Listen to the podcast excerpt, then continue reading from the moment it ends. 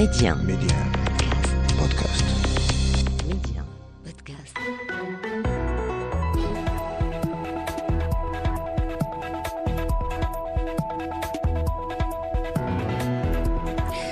مرحبا الخامس عشر من ماي تاريخ هام في المشهد السياسي اللبناني. انتخابات نيابية بسياق محموم تأتي بعد احتجاجات اجتماعية ألهبت الساحة اللبنانية في 2019 بسبب انهيار اقتصاد البلاد. كفر خلالها اللبنانيون بالطبقة السياسية مرددين شعار كل يعني كل. وكأن ذلك لم يكن كافيا لتأتي جائحة كوفيد 19 وتعمق الأزمة الاقتصادية ومعها انفجار مرفأ بيروت. المشهد السياسي في لبنان معقد ومنذ عقود كلمته المفتاح المحاصصة الطائفية. ولنفهمه ونفهم كيف ستتأثر به الانتخابات البرلمانية. مع اليوم من بيروت ضيوف مميزون مطلعون على المشهد وكواليسه. أرحب أولا بالدكتورة فادية كيوان أستاذة العلوم السياسية والمديرة العامة لمنظمة المرأة العربية. دكتورة فادية مرحبا بك معنا. أنت ملتزمة مرحبا. برحلة. أشكرك لتخصيصك وقت للمشهد السياسي. أهلا وسهلا. هذا بي- بي- من قلبي. طبعا. أرحب أيضا بالأستاذ محمد شمس الدين الباحث في مركز الدولي للمعلومات. أهلا بك أستاذ. مساء الخير لإلك وللمستمعين وللعزيزة أستاذتنا. كنا سوا الدكتورة فادية كيوان. سينضم أهلاً إلينا محمد.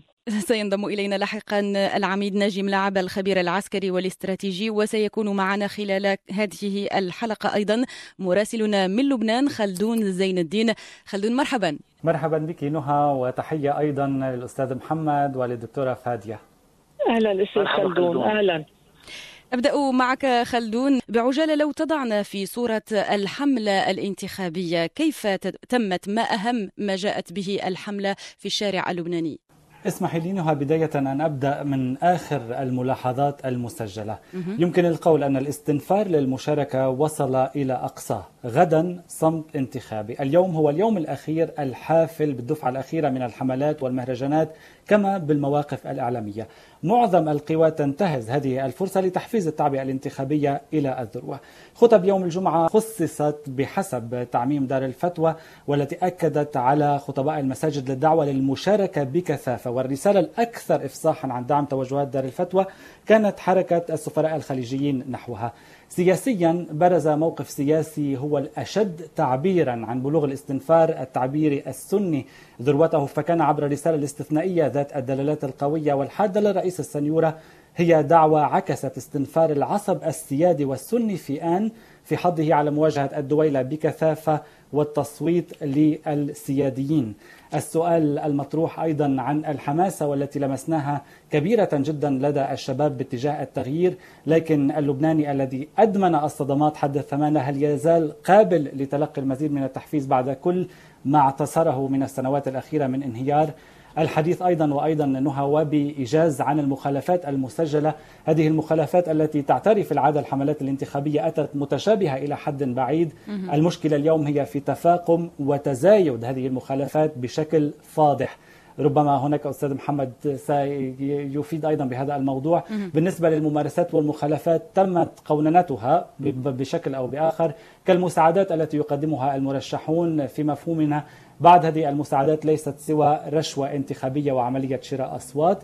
بخصوص الإعلام الانتخابي هناك أيضا مخالفات كثيرة وكبيرة باعتراف المراقبين أنفسهم الأمور بكل صراحة خارجه عن السيطرة يقولون ولا مراقبة جدية، أما المال الانتخابي فحدث في هذا الإطار ولا حرج، حاولت أن أوجز بشكل عام ما يسجل حتى اللحظات الأخيرة قبل اليوم الانتخابي الكبير يوم الأحد. نعم. دكتورة فادية باعتبارك أستاذة للعلوم السياسية أود أن أعود معك بالزمن إلى ما يمكن وصفه بنقطة البدء لمشهد لبنان السياسي اليوم وهو اتفاق الطائف.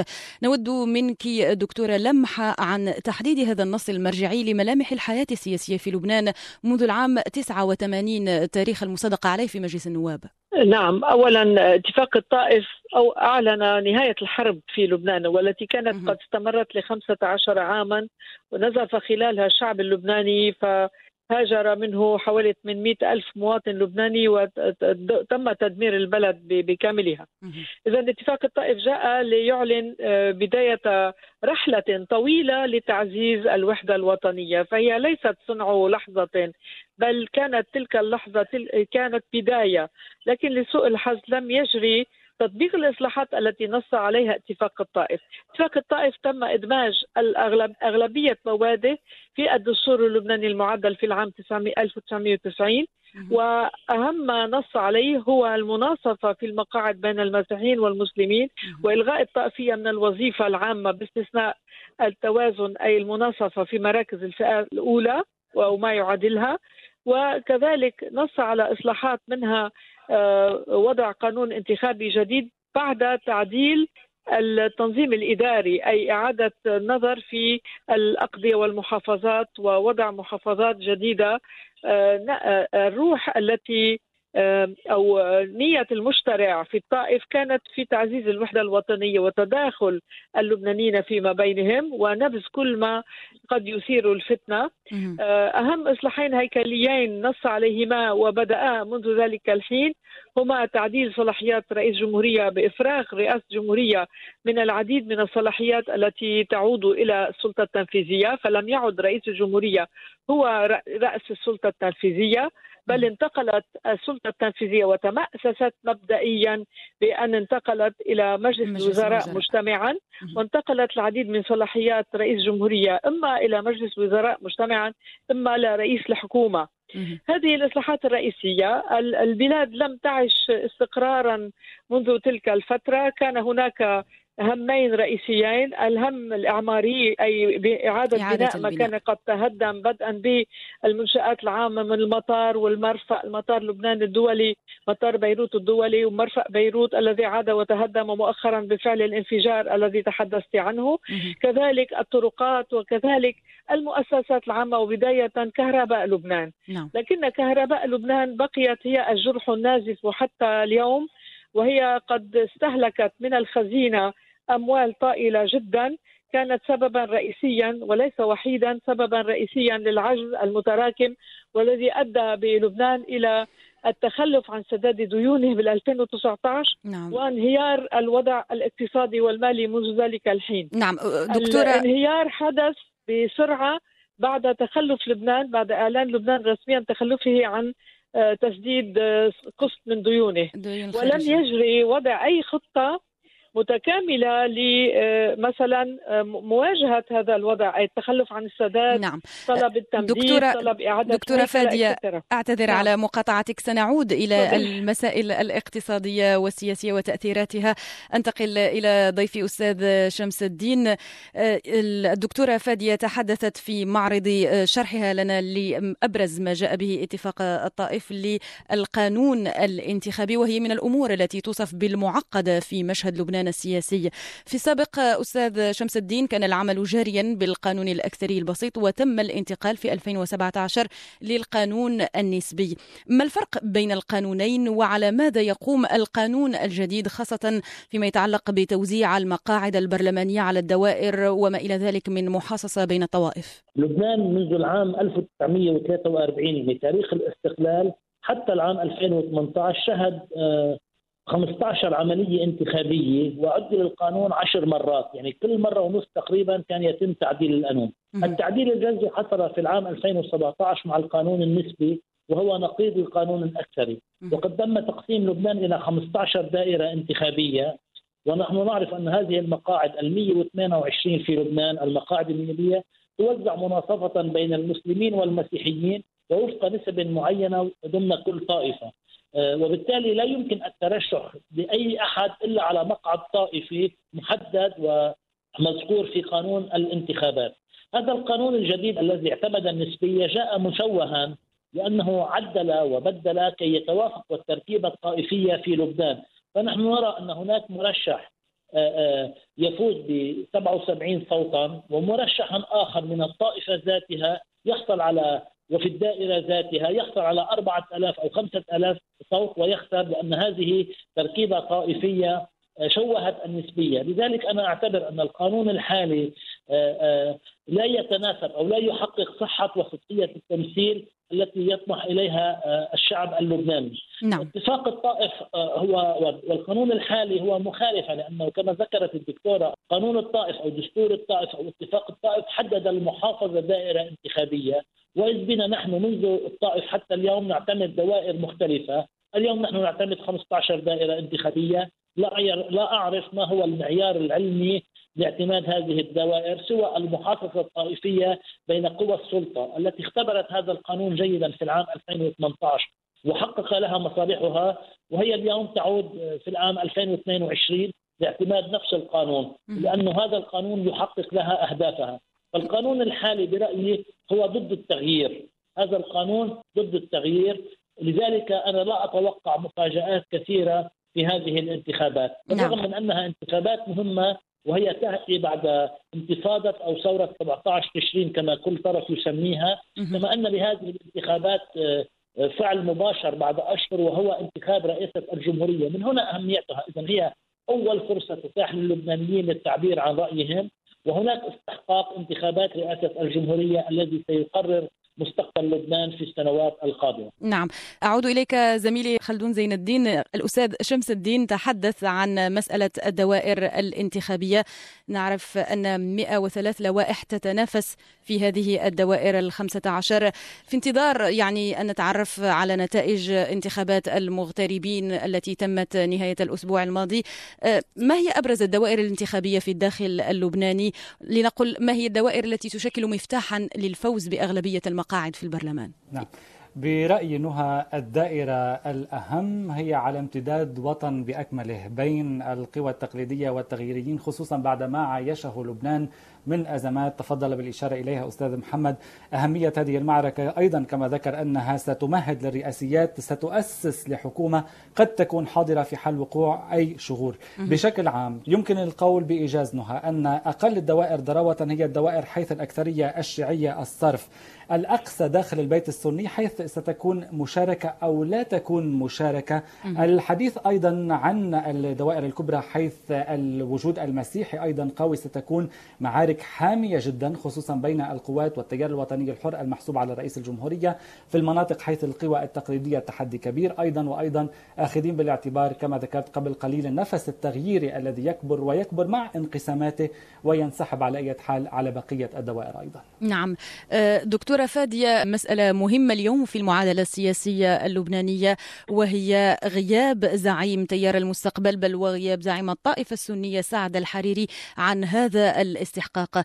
هل تتفقين دكتورة مع الطرح القائل إن غياب الحريري شتت الطائفة السنية خاصة بعد عدم امتثال شخصيات من حزبه لمسألة المقاطعة وترشحهم في بعض الدوائر؟ نعم أصلا الموقف المبدئي الذي اتخذه الرئيس الحريري والذي أعلن فيه عزوفه وانكفاء تيار المستقبل لكنه لم يطلب من المواطنين من أنصاره الامتناع عن التصويت خلق إرباك. واليوم نحن نشهد موقف متشتت فعلا والرهان هو ستكون نسبة المشاركة الفعلية من الطائفة السنية الكريمة في الانتخابات لأن عدم المشاركة الواسعة قد يخفف من شرعية الذين سيتم إعلان فوزهم بينما إذا كان هناك نسبة متقدمة من المشاركة يكون هناك شرعية أوسع. الموضوع بالنسبة للطائفة السنية ليس التأثير على النتائج بقدر ما إضفاء أو عدم إضفاء شرعية على تمثيل الطائفة السنية. كأنما هو رفع يديه وقال لا حول ولا قوة بانتخابات وبدون انتخابات مع أغلبية وبدون أغلبية أغلبية. هناك واقع لم أتمكن من التعايش معه حتى وإن كنت مسالما وسعيت جاهدا لتفدي الفتنة ومد اليد للجميع حتى مد يده في مرحلة معينة للنظام السوري. ولكن الأمور لم تجري على ما يرام فهو انكفأ وهو عزف وانكفأ تياره. واليوم المشهد السني هو فعلا بتشتت. والرهان هو على نسبة التصويت السني للمسألة مسألة شرعية. أما الانتخابات ففي أغلبية الدوائر آه، نتائجها لسوء الحظ معروفة سلفا.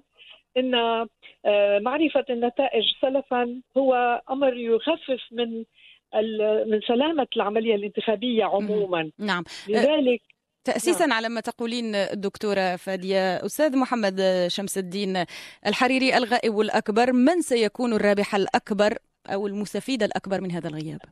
آه، الدكتورة كيوان أشارت إلى مسألة مهمة وهي نسبة المشاركة السنية. نحن آه، لدينا حيرة اليوم. لا نتوقع أو لا نعرف على وجه المقاربة نسبة المشاركة على مستوى لبنان، في العام 2018 بلغت نسبة الاقتراع 49.7% تقريبا 50% اليوم لا نعرف على وجه التقريب كم ستكون لأن هناك حالة عدم مبالاة لدى أكثرية الناخبين. آه، آه، غير الحزبيين وغير المرتبطين بتيارات حزبية أو طائفية. هذه النسبة الكبيرة من عدم المبالاة قد تدفع إلى تراجع كبير في نسبة الاقتراع على مستوى لبنان. لكن بالمقابل نلاحظ هناك مال انتخابي بدأ يعمل أو يؤثر ويحفز الناخبين. هذا الأمر إضافة إلى عدد المرشحين قد يساهم في رفع نسبة الاقتراع التي نحن نتوقع أن تكون منخفضة. لكن المال الانتخابي قد يكون له تأثير. نعم. بما خص الطائفة السنية آه، في العام 2018 آه، بلغ عدد الناخبين السنة آه، نحو مليون وثمانين ألف اخترع منهم 485 ألف أي بنسبة 45% وقد نال تيار المستقبل 230 ألف ناخب سني. السؤال هذه الكتلة من 230 ألف أين ستتوجه أنا برأيي لن تكون باتجاه واحد. هناك نسبة معينة ستقاطع وتلزم منازلها. هناك نسبة ستنتخب ويكون لها خيارات حرة ونسبة معينة ستنتخب من يترشحون باسم تيار المستقبل سواء في صيدا أو في بيروت الثانية أو في الشوف أو في عكار أو في طرابلس. لذلك أنا أقدر أن نسبة المقاطعة السنية لن تكون كبيرة خصوصا وأنه اليوم آه، الدكتورة كيوان أشارت انه الرئيس الحريري أعلن تعليق العمل السياسي ولم يدعو إلى المقاطعة. واليوم نرى أن مفتي الجمهورية اللبنانية وهو الزعيم الطائفة السنية قد اوعز إلى خطباء المساجد في كل لبنان يوم صلاة الجمعة بالدعوة إلى المشاركة بكثافة في الاقتراع كما أن هناك شخصيات سنية وازنة الرئيس فؤاد السنيورة وغيره دعوا الرئيس ميقاتي أيضا دعا إلى المشاركة في هذه الانتخابات. إذا أنا لا أعتقد أن هناك مقاطعة سنية كبيرة ستكون في الانتخابات القادمة. نعم. لكن تفضل. لكن هناك جو عام في لبنان هو عدم المبالاة. المال الانتخابي الذي بدأنا نراه بشكل فاضح ومكشوف من دون أي ستر آه، نراه ترى الناخبين يتلقون اتصالات هاتفية من من مكاتب المرشحين يعرضون عليهم جهارة علنية مبالغ مالية للمشاركة في الانتخابات. وهذه قد تكون إحدى عيوب الانتخابات وإحدى الطعون بوجه صدقية وصحة التمثيل النيابي. نعم. سؤالي الأخير في هذا المحور لك دكتورة فادية أعلم أنك ملتزمة برحلة كما أشرت سالفا وسؤالي لك بصفتك المديرة العامة لمنظمة المرأة العربية.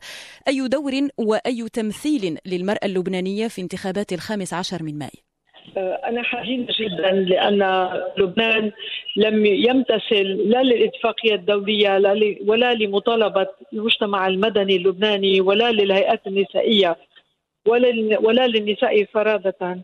لم يمتثل لطلب آه، اعتماد كوتا لتسهيل دخول النساء إلى اللوائح الانتخابية. فرمت النساء اللبنانيات وأنا أحييهن هنا. رمت بأنفسها بالنار أو بالبركة للسباحه آه، من دون أي تسهيل من دون أي آه، عون أو دعم من لا من القوانين ولا من السياسات الحكومية. واليوم هناك 157 امرأة مرشحة 117 أو 18 تمكنا من دخول لوائح. اذا هن وحدهن لديهن الإمكانية في المشاركة بالانتخابات فعليا. لكن حظوظهن تتوقف على عوامل لسوء الحظ تقليدية في أغلبها ولا تتعلق ببرامج سياسية متنورة ومتطورة المنافسة مبنية على العصب الطائفي والعصب المذهبي لسوء الحظ. نعم أشكرك ضيفتي الكريمة الدكتورة فادية كيوان أستاذة العلوم السياسية والمديرة العامة لمنظمة المرأة العربية على حضورك معنا في هذا العدد من المشهد السياسي وأتمنى لك رحلة آمنة. شكرا جدا. شكرا. بارك الله. شكرا جزيلا. يومك سعيد. زميلي خلدون أستاذ محمد شمس الدين ابقيا معي. سنواصل مع متابعينا الآن في المحور الثاني الذي سينضم إلينا فيه العميد ناجم لعب الخبير العسكري والاستراتيجي.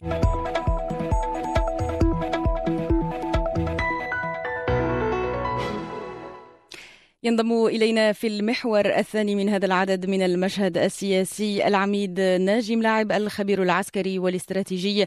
أهلا بك سيد ناجي. أهلا أهلا.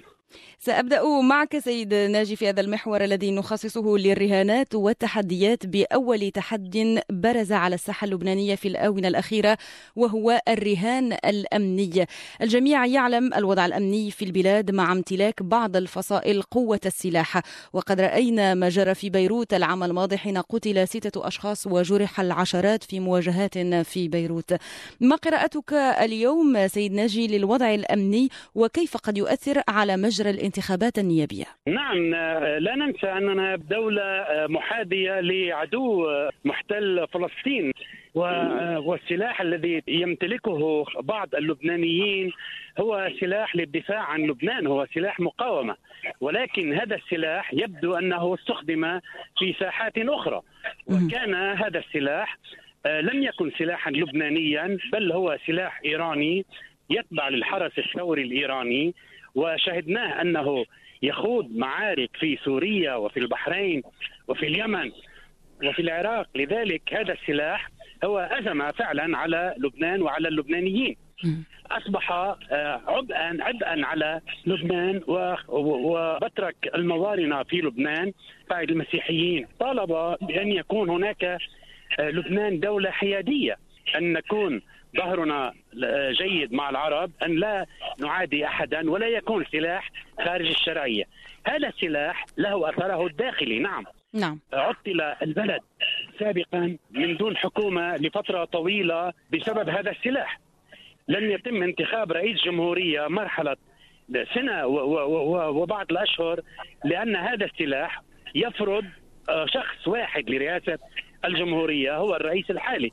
يعني يمنع انتخاب إلا هذا الرئيس. يعني هذا السلاح هو متحكم في السلطة اللبنانية. لذلك آه، نحن نخشى أن يكون له دور في الانتخابات. ولكن يبدو أن الهيمنة التي استطاع بواسطتها هذا السلاح تأمين آه، آه، حصوله على نتائج جيدة لصالحه في الانتخاب سوف لن يستخدم هذا السلاح داخليا. وسوف تجري الانتخابات بشكل طبيعي لأن من يمتلك القوة خارج الدولة هو هذا السلاح فقط والباقي كلهم يذعنون لأوامر السلطة الشرعية لأوامر الجيش لأوامر قوى الأمن الداخلي وستجري الانتخابات دون أي حوادث تذكر لأن هذا الفريق لا ينوي خربطة هذه الانتخابات أو عرقلتها لأنه آه، يعني يستطيع بواسطة القانون الحالي وآلية الانتخاب يستطيع تأمين أكثرية نيابية لصالحه. نعم. آه، آه، خلدون أنت تابعت لنا الموضوع على ميديا من خلال تقارير وروبورتاجات ميدانية. هل لمست لدى المواطن اللبناني اليوم من خلال تغطيتك قلقا أو ربما خوفا فيما يتعلق بالجانب الأمني؟ اللبناني نهى خبر القلق وحتى الأوضاع الأمنية. كما ذكرنا في العديد من الريبورتاجات القلق هو رفيق اللبناني. الخوف يبقى قائم من أي توترات أمنية لكن الانتخابات حاصلة بعدما حذر كثر في السابق من أن العامل الأمني قد يلغي هذه الانتخابات. القوى الأمنية على أتم الاستعداد موقف هام تبعناه خلال الساعات الماضية لقائد الجيش قال فيه نحن لا نؤيد هذا أو ذاك من المرشحين. إن ما يهمنا هو نجاح هذا الاستحقاق والوضع الأمني. خط أحمر لا يسمح لأحد بالتعرض له.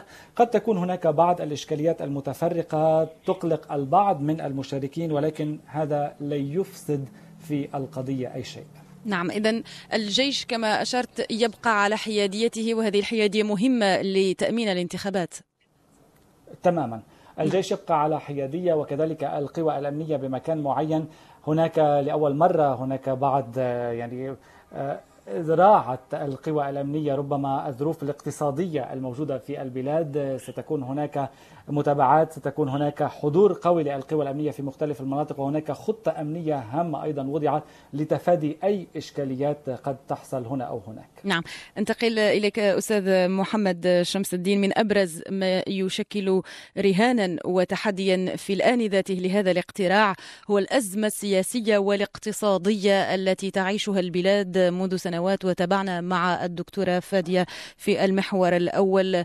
مشكل الكهرباء كمثال أساسي وبسيط على ما تعيشه لبنان. برأيك أستاذ محمد هل يمكن أن تشكل هذه الأزمة التي أنهكت اللبنانيين عاملا لتغيير توجهات تصويتهم التقليدية أو ربما لتعزيزها؟ في الحقيقة هناك حالة رفض لهذه المنظومة السياسية التي حكمت البلاد منذ العام 1990 وحتى اليوم بكافة أطيافها الطائفية والسياسية. لكن المشكلة أن الانتفاضة أو الثورة لم تبلور شخصيات قيادية استطاعت أن يكون لها وزن جاذب آه، وبالتالي كان من الخطأ الكبير أن من بين ال 103 لوائح التي تتنافس هناك 56 لائحة تحت عنوان قوى الثورة والتغيير. وهذا أضعف الثقة بهذه الثورة والتغيير وبدت أمام أكثرية الناخبين أنها مشروع سلطة بديل وليس مشروع تغيير. فمن المعيب مثلا أن نرى في الشوف علي وهي دائرة جبل لبنان الرابعة سبع لوائح تتنافس. هناك لائحتين للسلطة وخمسة لوائح بعنوان الثورة والتغيير. أن نرى في دائرة بيروت الثانية مثلا عشرة لوائح ثلاثة لوائح تحت عنوان السلطة وسبع لوائح تحت عنوان التغيير. هذا التشتت آه، أدى إلى إضعاف الثقة وإلى آه، نقزة أو إلى خوف لدى الناخبين. لذلك لبنان مع الأسف الشديد ليس أمام فرصة تغيير حقيقية. كان يفترض الأحداث التي شهدها لبنان لا سيما آه، سرقة أو ضياع ودائع اللبنانيين وانهيار سعر صرف الليرة بنسبة 90% وارتفاع الأسعار بنسبة 1200% يعني اليوم نتحدث عن نسبة فقر قد تزيد عن 60% من الشعب اللبناني وعن تراجع للخدمات. وكل هذا مع الأسف لم يشكل حافزا كافيا كي يدفع اللبنانيين إلى التغيير. وهذا سببه اولا طبيعة النظام الطائفي والأمر الآخر عدم تبلور قيادات آه، لديها آه، أو أوحت للبنانيين بأنها قادرة على أحداث التغيير. فأنا آه، إذا أنا لم أستطع أن أتوحد مع زميلي في الثورة والتغيير في لائحة واحدة فكيف أستطيع أن أقنع الآخرين بأنني قوة تغيير؟ لبنان مع الأسف الشديد قد يكون أضاع فرصة تغيير حقيقية آه، آه، لذلك علينا العمل على تحفيز اللبنانيين وشرح مخاطر الاستمرار في هذا النهج لأنه سيؤدي إلى نهاية الوطن. أه، أه، سيدة العميد ناجي تحدثنا في المحور الأول عن اللوائح الانتخابية والآن أيضا جدد الحديث عنها الأستاذ شمس الدين. والأستاذ شمس الدين توقع أن نسبة المشاركة ستكون منخفضة. هل تتفق معه؟ وهل تتوقع أن تكون ربما أقل من نسبة المشاركة في الانتخابات الماضية عام 2018 والتي تخطت بالكاد حاجز 49%؟ نعم أتوافق مع الأستاذ محمد وأشدد على آه، احدى أهم الأسباب في ممكن فشل هذه العملية الديمقراطية. هو آه، النظام الطائفي. اللوائح معدة وفق نظام طائفي ركب على على على آه، قياس هذا البلد طائفيا. لا يوجد من هذا القانون الانتخابي في أي دولة من دول العالم. هو قانون طوائفي. اليوم يا سيدتي المواطن المغربي هو مواطن مغربي. هو مواطن بيد السلطة المغربية يعطيها الولاء. لهذه السلطة وتعطيه الحماية. نحن في لبنان المواطن لا يوجد مواطن المواطن آه، عندما يعطي الولاء للدولة هذه الدولة لا تؤمن له الحماية. أي حماية اقتصادية؟ حماية أمواله حماية اقتصاده حماية حمايته أمنيا. هذه الطريقة أنا كنت ضابط في قوى الأمن وأعرف كيف يتصرف الأمن. لذلك طالما أن القانون الانتخابي هو قانون طوائفي وطالما أن آلية الانتخاب مثلا لا يعتمد ال mega center في لبنان. بالقانون هناك mega center ولكن إذا ما قدر للبناني الذي نزل إلى الشوارع وقاد هذه الانتفاضة أن أن ينتخب من منزله إذا حررنا حرية الناخب ولا نقوده إلى مكان مسيطر عليه من قبل قوى السلطة. لذلك كان ممكن أن يحصل تغيير ولكن عند هذا الموضوع لن يحصل تغيير ولن يكون هناك نسبة من المغتربين من المخترعين بشكل جيد. نعم. خلدون نتحدث عن نسب تصويت قد تكون منخفضة جدا وتحدثنا أيضا في في المحور الأول عن حماس الشباب ورغبتهم في التغيير وهذا ما رأيناه يعني من 2019 من خلال الحراك الاجتماعي الذي كان في لبنان. هل تعتقد ربما أن يكون هذا هذه الرغبة الجامحة في التغيير دافعا لنشهد نوعا جديدا من التصويت في لبنان وهو التصويت العقابي بما أن اللبنانيين قالوا في 2019 كل يعني كل. يعني أنا قد أخالف نوعا ما أستاذ محمد وسيادة العميد بالنسبة للمشاركة التي قد تكون منخفضة. ربما هناك ميل لعدم المشاركة أو عدم اهتمام ولكن عمليا على الأرض أيضا من خلال يعني مجموعة التقارير والريبورتاجات التي نعدها نلمس رغبة كبيرة لدى الشباب تحديدا خصوصا بعد انفجار مرفأ بيروت خصوصا بعد الأزمات خصوصا بعد كل ما عايشناه خلال السنوات الأخيرة الثلاث. أن نسبة المشاركة قد تكون نسبة أكبر مما سبق بشكل معين. قد لا تغير كثيرا في المشهد السياسي العام في هذه البلاد الغارقة في هذه الأزمة السياسية والاقتصادية الحادة منذ أكثر من عامين ولكن بشكل عام برأيي المتواضع التغيير وقع بغض النظر عن ما ستخرج به النتائج. لا زعيم مسيحيا أو درزيا أو سنيا أو شيعيا حتى يمكنه أن يتجاهل ما حصل من أزمات في صناديق الاقتراع. وأيضا عندما نتحدث مع الشباب نرى عندهم ميل كبير جدا اليوم ونقمة كبيرة على هذه الطبقة السياسية على هذه السلطة. بالتالي قد لا يكون هناك تغيير قد تخرج الصناديق على فوز للقوى التقليدية بشكل معين ولكن السؤال بأي نسب قد تفوز؟ هذا السؤال قد يكون محور متابعة بشكل أو بآخر. بالنسبة للتصويت العقابي هذا التصويت أيضا حاضر ولمسناه لدى تغريدات الشباب وتعليقاتهم على مواقع السوشيال ميديا. بشكل كبير نلاحظ وسم صوت ضد ينتشر بكثافة وكل ضد كل هذا ينتشر بشكل كبير جدا. التصويت العقابي حتى ظهر بشكل مباشر في حملة انتخابية لأحد يعني المكونات صوت ضد تبعناه كثيرا وهذا موجود في كل دول العالم. ولكن الآن السؤال مطروح أيضا نهى هل المطلوب من اللبناني التصويت ضد بهذا المفهوم التصويت العقابي بهذا الشكل؟ أم المطلوب هو التصويت الواعي بشكل أو بآخر التصويت الحر لمرشحين جديرين بنيل هذه الأصوات وما أكثرهم على امتداد لبنان. هنا السؤال المطروح يبقى إذا آه، كما ذكرنا قد تكون من أبرز هذه النتائج الغائب الأكبر هو الرئيس سعد الحريري الذي آه، يعني آه، أعلن عزوفه عن خوض هذا الاستحقاق في أعقاب نكسات مالية وسياسية مني بها في السنوات الأخيرة. قد يكون المستفيد الأكبر هو حزب الله كقوة عسكرية وسياسية بشكل أو بآخر مستفيدا من هذا الغياب. على أي حال سنرى يوم الاثنين نتائج هذه الانتخابات وما ستخرج به وإن لم نشهد تغييرا كبيرا ولكن المزاج العام يحمل هذا النفس التغييري بعد كل ما شهدناه في الآونة الأخيرة. نعم. أه، أستاذ شمس الدين يعني الحملة الانتخابية وبحسب ما تابعنا يعني على وسائل الإعلام المحلية وأيضا مع مراسلنا خلدون زين الدين يعني في أه، خطاب المرشحين غابت قضايا محورية وهامة بالنسبة للبنانيين منها التغير البيئي ورغم انتشار الحرائق في الآونة الأخيرة غابت أيضا أزمة الكهرباء التي هي في صلب النقاش الاجتماعي ويعاني منها اللبنانيون منذ سنوات طويلة. في نظرك ما الذي سيتمخض عن نتائج الاقتراع في ظل حملة انتخابية؟ ربما لم تضع اهتمام المواطن اللبناني في صلب توجهاتها وأيضا في ظل الرغبة في التغيير التي آه، يبديها اللبنانيون وخاصة الشباب. ما توقعاتك كنتائج لهذه الانتخابات؟ بداية أود توضيح مسألة. أنا لم أقل نسبة تصويت منخفضة. أنا أقول قد تنخفض نسبة التصويت. نحن اليوم نعرف في تاريخ الانتخابات أن أدنى نسبة انتخابات سجلت كانت في العام 1992 عندما قاطع المسيحيون وانخفضت النسبة إلى نحو 29.7% في الماضي كان في الانتخابات الماضية كانت النسبة 49.7 أنا أقول أنها ستنخفض عن 49.7 إلا إذا كان للمال الانتخابي دور في تحفيز الناس المقاطعين والعازفين عن المشاركة فجاء المال كتحفيز وإغراء للمشاركة. مم. يعني كي تكون العبارة دقيقة جدا. نعم. آم، آه، اليوم آه، الناخب اللبناني لا ينتخب وفقا لبرنامج أو أهداف.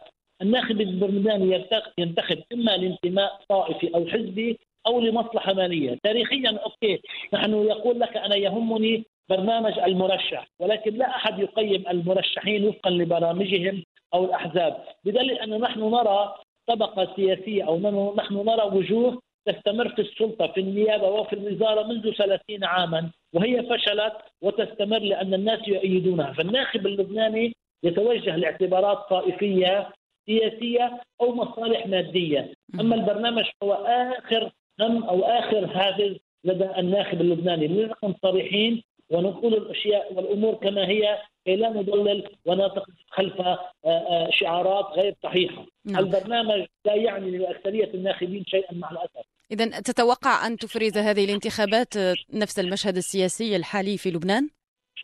مع الأسف الشديد نعم لا أتوقع تغييرا لأن قوى التغيير انقسمت على نفسها والقوى السياسية المسيطرة بعدها الطائفي والسياسي التي يجعلها تستمر منذ 30 عاما من دون محاسبة أو مساءلة.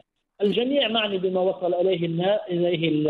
ال- لبنان، أنا لا أفهم كيف يخرج اللبناني بثورة بنحو 500 من الف لبناني في كل الشوارع وال... وال... والساحات بعد 17 تشرين أكتوبر 17 تشرين أو مم. 17 أكتوبر 2019 وهو لا يحرك ساكنا بعد كل ما حصل من ضياع والودائع وانهيار لل- للليره اللبنانية وانعدام للخدمات، نحن نحن نثور رفضا لفرض خمسة سنت على اتصالات وخليوي ولا أحد يتحرك بعد كل ما شهده لبنان من من من مآسي ومشاكل انفجار المرفأ آه، تراجع الخدمات كلها. نحن هل يعقل في وطن أو في بلد لا تعرف الكهرباء اطلاقا؟ هناك مناطق في لبنان لا تعرف الكهرباء اطلاقا. يعني نحن نعيش في مجاهل الكون آه، آه، آه، قبل أسبوعين. حتى في بيروت بقينا أسبوعين من دون كهرباء. هل يعقل هذا في دولة والناس راضية وساكتة ولا تحرك ساكنا؟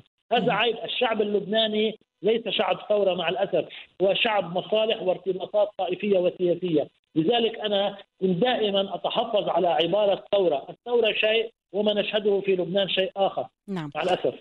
سؤالي الأخير للعميد ناجي ملاعب منذ مدة والحديث يدور في لبنان وقد قالها للتو الأستاذ شمس الدين تدخلات أجنبية في البلاد منها الغربي ومنها الدور الدائم لإيران. كيف قد يؤثر هذا النقاش المتجدد في لبنان وهذه التدخلات على المشهد ما بعد الانتخابات؟ سيادة العميد خاصة في حال ما إذا كانت النتائج مخيبة إما للشارع وإما لبعض الفصائل السياسية المستفيدة من هذه التدخلات. طبعا هذه التدخلات آه، منعت القضاء اللبناني من التحقيق في جريمة أكبر جريمة في العصر آه، تفجير مرفأ بيروت. منعت التحقيق بقضايا آه، الفساد. منعت التحقيق بإيداعات الناس لدى المصارف. كل الناس تقدمت بدعاوى ولكن القضاء آه، منع من البث بهكذا دعاوى. عندما قلت لك أن على الدولة تأمين الحماية إذا الدولة لم تستطع تأمين الحماية واستقالت من دورها يلجأ المواطن إلى الزعيم وإلى القبيلة وإلى ال- من يسمون أنفسهم أحزاب. لذلك ما هو دور هذا المجلس النيابي؟ أنا اليوم إذا ترشحت للانتخابات ولدي مشروع، أي مشروع سوف سوف أتقدم به وهناك آه، لا يوجد فصل بالسلطات السلطة التشريعية في لبنان هي من تنتج الحكومة. الكتل النيابية تمثل في تمثل في الحكومة. وهناك آه، وزارة دسمة آه، يعني لديها أموال تغطي هذه القبيلة.